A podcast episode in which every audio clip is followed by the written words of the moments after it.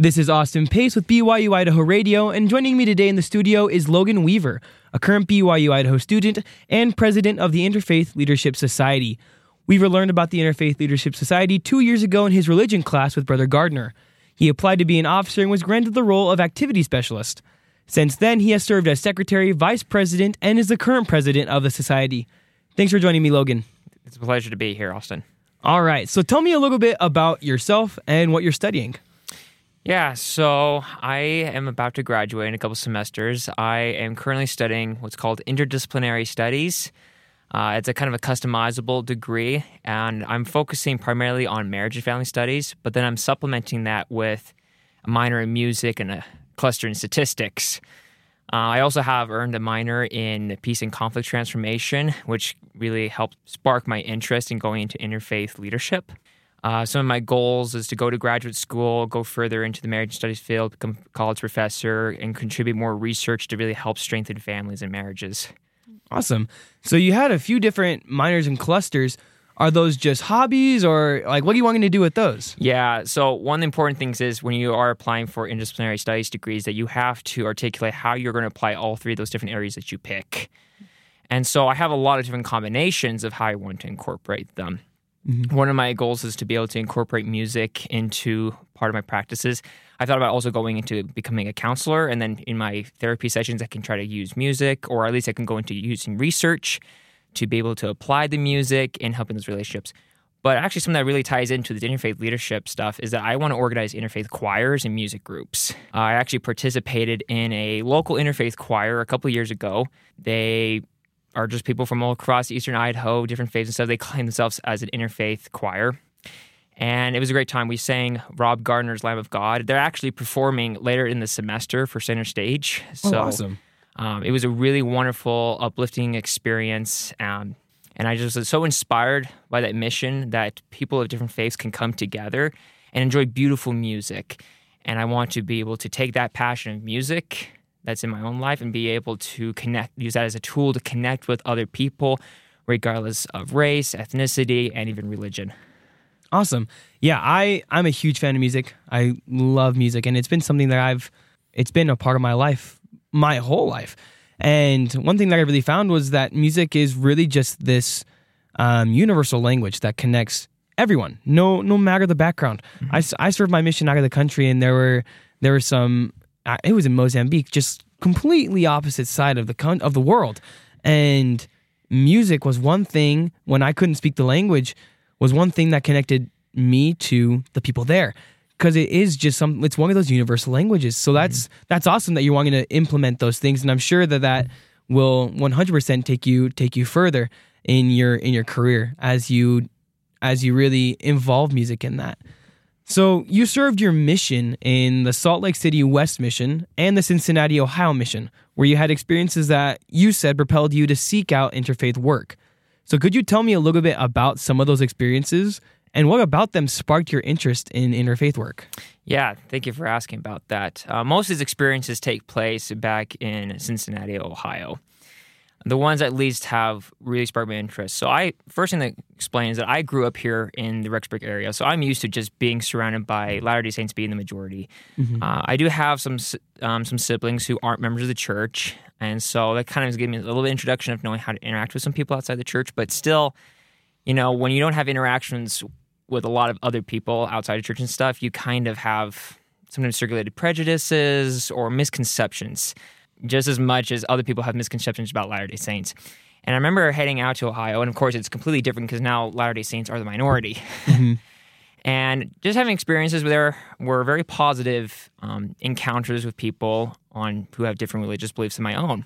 Some of them were very negative and kind of hostile, and others were very positive. There was one day my companion and I we went to this random apartment complex in our area, and we went and we just started knocking on doors. And we didn't really find anybody to teach there, unfortunately, but we did have this one opportunity. We were knocked on this one door, and this man opened, and we can kind of tell he looked like he came from somewhere out in the Middle East. And he told us that he was Muslim. And what was really cool is just the way he approached it. He was just very respectful, very careful. Is like, now I don't want to be offensive. Uh, please correct me if I'm wrong. Um, you said this and this, but I believe in this and stuff. And then it was just a very mutually beneficial conversation. We tried to seek mutual understanding. And we were both enriched. We both felt very peaceful after that. We both got to understand each other on a much deeper level, which I thought was just a really cool experience. Um, some other experience I had was, and I'm going to be honest, like there were moments where there was misconceptions growing up, stuff thinking about the Catholic Church, and mm-hmm. there's just not a lot of Catholics, or at least I haven't had much experience with Catholics, and so they kind of lingered in my mind. So I kind of thought, oh, they're just we're the one true religion or whatever like that, you know. But that didn't mean that I thought it was better than other people. And then there was one day that my companion and I, we were on our bicycles uh, where we lived and stuff. There was like this kind of two way road and stuff that was kind of split off by this little barrier and stuff. And it went right underneath this overpass of a highway. And we were going down on our bicycles and we came up to this exit and there was a cars parked and stuff. And because of where it's parked, you can only make a right turn. You couldn't make a left turn. We were going down. I remember just seeing just these two white lines. Just made me think back in my old days, like, oh, I have the right of way as a cyclist, right? And we went down. What happened is that I passed through this exit, and this car just jumps, starts coming right behind me. I was like, oh my goodness, I almost got hit. Then I heard a thud sound, and I remembered that my companion was falling right behind me. Oh no. My heart sank. I stopped, I turned around, and there it was, my companion just lying on the middle of the road. And then there's this car out. Apparently, what happens is the car was so focused looking to the left, just waiting for the traffic stop, that he didn't take time to look to the right to see us coming down. Mm-hmm. And my fault was I didn't really see to make sure that he saw us. That was a lesson we learned from that day. But I remember that you know, he got injured and stuff. We pulled him off to the side. I gave him a priesthood blessing, and eventually some ambulances came down. And which is really the nice thing, the hospital was just up the hill from us. But either way, the ambulance came down, and strangely enough, they got my companion, they put him in there, but they wouldn't let me get in with him. It was really weird. And so, you know, as a missionary, you're always supposed to have your companions. Well, this is the mm-hmm. one time that I was like all by myself, and it felt really nerve wracking. I was, it's been a long time since I felt that and I was terrified. I didn't know what to do. And then there was this car that pulls up right alongside where I was, and this lady comes out, and this happened to be someone that my companion knew and stuff. She was Catholic, and she came up to me and she talked to us like what's going on. I told her the situation, and she kindly let me put my bike inside her car, and she drove me up to the hospital and dropped me off, dropped off my bike. I could see my companion and so forth. And that was just a very it was kind of a paradigm shift just to kind of see, wow, there's someone here of this other faith who's showed such altruism. And at first, I kind of thought that maybe there wasn't any good. I know I really apologize for having these beliefs now. I totally have a different paradigm, but because of that simple interaction, I thought, wow, that really changed my thought and made me think about people of other faiths. What are some prejudices I have against them? What are some misconceptions I have about them? And I recognize too that my interactions with people having misunderstandings about my faith but also recognizing there's people in my own church who have misconceptions or ad- negative attitudes towards people of other faiths. That I'm like, this isn't really the right way to go about in our relationships. Not to mention that a lot of times there's people who just weren't interested in learning about the gospel or become members of church, but that doesn't mean that we should just ex- exclude them. We shouldn't have contact with them. Um, growing up, it kind of seemed like where I was from that, you know, if there was, if you found out there was someone who wasn't a member of the church, your main focus is like, okay, we're going to just try to invite you, come to church activities, come to a member church. But then if you're not really interested in stuff, then a lot of times you kind of get left out of the social groups. Um, maybe unintentionally, but that just kind of happens.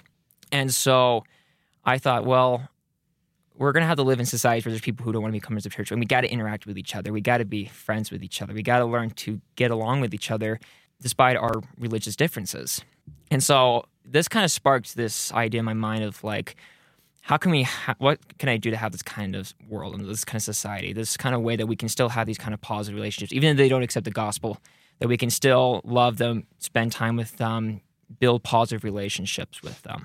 And at the time i didn't know about the concept of interfaith but now after going through the society and learning about interfaith i was like yeah that's exactly what i was looking for. Mm-hmm. and it wasn't until i came to school i felt impressed to take this certain religion class from a certain professor. I jump in and then few weeks later, he announces about this society, the Interfaith Leadership Academic Society, hosting this activity. And he explained the purpose behind it, how you know we're trying to build these positive relationships, become like President Nelson, who, if we look at the news, he's just one of those people who always is positively engaging with people of other races and of religions. And I was like, this is what I'm looking for. This is exactly what I've been looking for. So I jump in, I attend some of the meetings, fell in love with it, and then I was like, okay, I want to be a bigger part of this. And so um, Brother Gardner is the faculty advisor over the Interfaith Society. So mm-hmm. he got a chance to interview me. I got a chance to be part of it and host activities and stuff. So uh, very much my my story for doing interfaith really roots back from those particular experiences. And there's many more, but those are kind of the main major rooted events that have propelled my purpose in interfaith work. Thank you for sharing those experiences. As as you were telling them, it it really got me thinking about not only my own perceptions of how people view our church, but how I view other people as mm-hmm. well. And you're right. There are there are sometimes just those misconceptions that we have. And it's super important, like you said, to look past those and really look at people for who they are. Because there are, I met so many really good people that weren't members of our of our faith that I grew very fond of because they had this, they had that burning desire to be more like Christ as well. And really, that's kind of what it boils down to um, we shouldn't be critical of what they're doing. We should be, you know, understanding. Like you, like you with that with that Muslim man, mm-hmm. you guys were finding an understanding, and mm-hmm. those conversations are fantastic. I, I I remember having a few of those while I was out on my mission, and those conversations are always so edifying. Yes, it's it's the conversations where the other's trying to prove one wrong, where it gets a little dicey. Yes, and that's where just contentions rise, and that's not what we're about. That's not what Christ was about. So it's really just finding that little equilibrium of understanding, not necessarily accepting, but understanding that that's what they believe and them understanding that that's this is what we believe. And that's totally okay. And it's it's just being able to share that testimony with mm-hmm. others that, you know, if they do want to accept it, they can. You give them that opportunity, but you're not pushing it. You shared a little bit about how you became involved with the Interfaith Leadership Society, but what is it? for people that haven't heard about it, I I took the I took a course with Brother Gardner last semester, so oh, I know fantastic. I know a little yeah. bit about it as well. But for those who don't know what it is or hearing it for the first time, could you explain a little bit about what the society is? Yes. So, the purpose of the society is to help people develop knowledge, skills, and attitudes to be able to interact with people of other faiths to be able to promote the common good. Um, so we're more than just a religious education kind of class. We're more than just a world religions class. We try to provide opportunities for students to be able to practice skills, to be able to connect with people of other faiths, and be able to be leaders in their home, in their communities, and in their workplaces. Perfect. So, how are you able to share your testimony of the gospel of Jesus Christ and represent the church while respecting the opinions and views of other faiths? That is a very excellent question. It comes down to one, you got to see each other as equals, right? You got to be on the grounds of we are going to respect each other, we're going to find common ground. Krister Stendahl, um, someone who's come up with these kind of three principles of interfaith engagement, one of them is that we try not to compare our best with their worst. And so I think a lot of times when we bear our testimony, what we can do is we can interact with people and we hear about what they believe in. We can ask them questions. We can be curious. We show value in them as a person. And then if they share something that we agree with, it's important that we articulate that, right? Mm-hmm. It's like, hey, I believe that in that too. Too much of today's world is so focused on what makes us different when really I find the most joy when we actually find what we have in common. That's what really builds community is the commonality. And so there are moments that, yeah, if you have something in common, I say you can bear testimony, but I share your spiritual experiences. It's interesting to point out that when it comes to interfaith work or interfaith dialogue, we have to set this certain framework, a kind of safe space. When we say this is, we know that we're engaging interfaith dialogue, we keep within these parameters compared to, say, when we're proselyting or doing missionary work. When it comes to interfaith dialogue, one of the main purposes is that we're not trying to convert the other. That's mm-hmm. that's one of the big things. And so we're supposed to provide a safe space. We're not here to criticize. I mean, there's times we can maybe disagree with things, but we're not going to bash. And so, but that's the main part. Is we're not trying to convert people. So a lot of times is like you can bear your testimony about things you have in common. Maybe you can add something else to it. Um, but I think the first principle is this: make sure you understand where they're coming from. Make sure you understand where they are. Make sure you show that I value you as a person. I see you as a person, not as some person I just need or some object I need to convert, right? Or a number or a statistic or anything to serve some personal mission of saying I've met my missionary quota. right. And if we go in the mindset of we're focused on the individual and what they need and trying to build a relationship with them without the expectation of whether they're going to, you know, believe what we say or ex- or accept the invitations we extend, then I believe we're going to have a lot more positive interactions. Because in the end, um, it's the spirit that's going to confirm truth. Like truth is truth. And a lot of people have maybe different perceptions of the truth, but nevertheless, it's still truth. And it's important that we show that this is what we believe in this stuff. This is what we can agree on. Now, of course, when there's times when there's things that maybe are different, you know, maybe have disagreements in terms of when it comes to the nature of the Godhead, for example, or of the Trinity and so forth. You try to you try to do two things. One, you make sure you listen to the other person and articulate the position, and then you have to restate back to them their position to a point that they're satisfied with it. Yes, I that's exactly what I'm saying. That's exactly what I believe in. And that's key because it shows a sense of understanding. And then when's that point, then they're like, oh, I'm feeling heard, I'm feeling understood. Then they're going to be most likely um, willing to listen to you when you state your belief, as long as you're not trying to say mine is better than yours. Right. right. But that's, I feel like, is one of the best ways to kind of engage in those conversations. And of course, if they choose to not want to cooperate or have meaningful dialogue, then I think it's appropriate that we just kind of say, okay, we're just not in a very safe spot. This isn't appropriate. Still show kindness, still show love. Um, still, don't be afraid to share your testimony, but don't do it with a sense of superiority. And then you can say, just walk away and let the Holy Ghost do its work. So, what do you plan to do with the experiences that you've gained in participating in the society? Let me give you actually a demonstration of something that I have done that I want to continue to do. So, like I mentioned earlier, I have some siblings who aren't members of the church. They are Christian, very good people, honestly, but it's just, you know, being of a different denomination, it can be kind of scary to know how do I talk to this person, right? Right. Like, what can we talk about that we don't, because, you know, we don't want to get into contentions. And they have some, um, they're kind of mean and stuff, but still they have some disagreements about um, the Church of Jesus Christ of Latter-day Saints. And a couple months ago, I visited one of my siblings who wasn't a member church. Uh, I think she's like non-denominational, and we talked and stuff. And they actually invited me to come visit their church. Um, I think theirs was called Stone Hill, is what it was called. It was kind of like a mega church. And I was like, you know, I'm curious.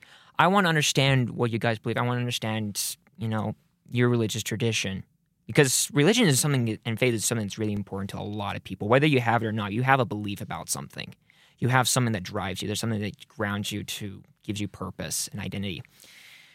And i want to understand that through the means of this religion. And so i i decided to go with them that one time get to see how the worship service is.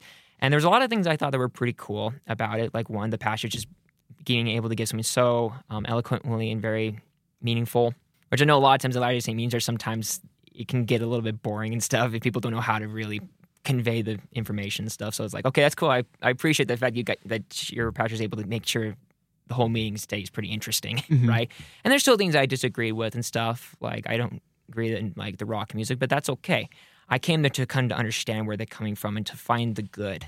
And what's really cool is then afterwards I was able to have a really good positive conversation with them. I talked to them about like, oh, this is really cool. Like I noticed you guys doing this, you know, standing up when this song was playing, you guys are waving your hands in the air or something like that. What's that supposed to mean and so forth.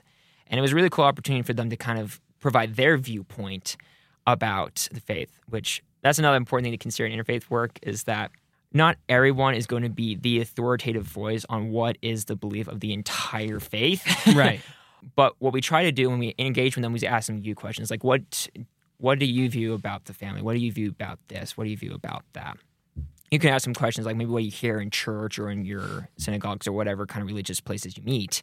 Um, but a lot of times we focus more on their individual experience with the faith. Then we tend to have much more meaningful conversations than expecting them to be the voice for the whole church Right.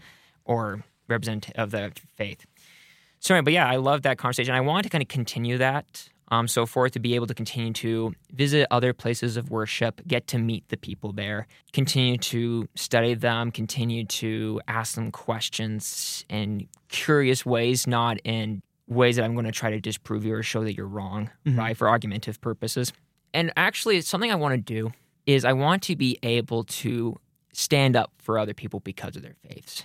I think that is for me the highest form of interfaith leadership is when you get to the point that you actually are trying to stand up for someone else's faith. Doesn't mean you agree with them, but you mean but it does mean that if you see someone, you know, being caricatured or stereotyped or being threatened or denied their privileges because of their faith. You know, if some girl was being, you know, a Muslim woman was being mocked for her job and stuff, then I could at least stand up and say, hey, that's not cool. Don't do that. Respect that. Or to be able to then make sure I take into consideration whenever it comes to teamwork, whenever it comes to planning out events, that their voices are being heard. That they have no, they know that they're safe in the space and that we respect their faiths. Even though we're different, I respect what you believe in. And I also want to be able, when I have a family, to have my children also have interactions with people of other faiths as well. You know, have them come over. They can share, maybe have family discussions where we talk about some of these other faiths and maybe then do compare and contrast with our own faiths, right? I believe interfaith work is one of the most important works going on today. I mean, the, if you actually check out church news, it is amazing that every week you will find some article about some interfaith cooperation going on in the world, whether it's with an apostle, with another religious leader, or some uh, Latter-day Saint community interacting with another religious community in the neighborhood, putting on like music or doing food drives, etc. And so I want to be able to be continue to be a part of that. I want to be involved in the community efforts. I want to continue to expand my knowledge and my understanding, but also to be able to then be in a position where I can defend those beliefs because everyone has the right to practice their faith. I think a lot of people forget that. You know, we, at least for me, I guess Latter Day Latter Day Saints, we have our testimony that we know that this is this church is true.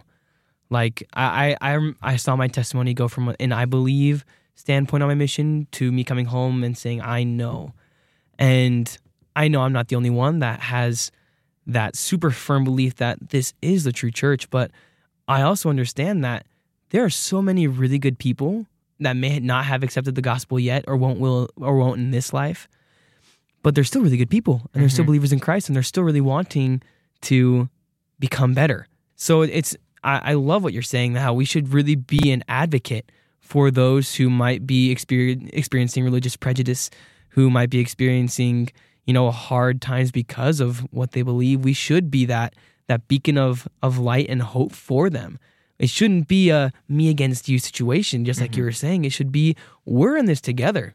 We believe in the same God and the same Christ, right? In a lot of cases, we believe in those same things. So let's let's use that commonality, like you were saying, and let's just become better people. Right.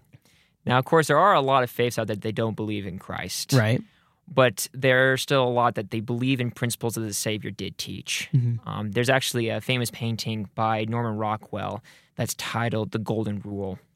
And it shows all these different ethnic groups, races, religions portrayed and stamped on this do unto others what you like done unto yourself. And as I study on the religions, I realize that is something that is very common in a lot of those faiths is the principle, is that golden rule. Mm-hmm. And I think it comes really down to it. Honestly, Jesus Christ says that, you know, whatsoever that you would like men to do unto you, do unto them. This hangs all the laws and the prophets, you know, love God, love your neighbor as thyself. This hangs all the law. Like everything that we are commanded to do is really in the end to fulfill those great commandments, which is to love God and to love our neighbor. Thank you so much for sharing those experiences. So, you have some events coming up for the semester. The next event is on January 24th, and it's an opening social and scavenger hunt. Mm-hmm. There's also one more event happening on February 8th with an interfaith educator and leader, uh, James Holt from the UK. So, could you tell me a little bit more about these events and who's invited to participate? Yeah, this is open to everybody. Uh, we are not excluded just just one department, right? I mean, of course, it's under the Department of Religion, but that serves pretty much everybody. Right. Everyone can benefit from this. And so, yeah, with the opening social, this is a great time to be able to just get to connect with other people who are also interested in learning about interfaith work, people who have been in the society for a long time, who've been very passionate about it, make great contributions to those who are just brand new, right? We hope this be a place for belonging for everybody, not just only for Latter-day Saints, but also people who have other religious beliefs. We have a few that I know of that live here on campus. And this is a time to kind of set expectations of what the society is all about. Uh, we've got some other fun things we're going to actually be doing throughout the semester that involve prizes. And the scavenger hunt, just a nice fun activity, get to build, connect, work, um, learn about some interfaith leaders as well.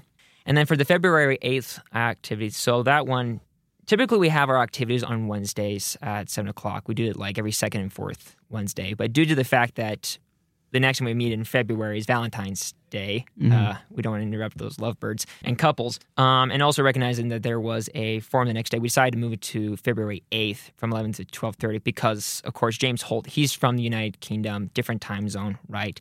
But he's one who's got amazing experience in teaching about different faiths and also engaging with people of other faiths. And so this is a great opportunity to kind of talk to a modern day interfaith leader and ask them about their experiences, what they have to offer. I think it's going to be honestly a great treat. Awesome. Yeah, sounds like something super cool. Yeah, and there's food also going to be provided at the opening social. Ah, we typically we them. always try to have food offered at every activity. That that's the guarantee because we believe in providing an opportunity for everyone to actually build engagement with right. each other. That was Logan Weaver, current BYU Idaho student and president of the Interfaith Leadership Society. Logan, thanks again for joining me, man. Thank you. It's a pleasure, Austin.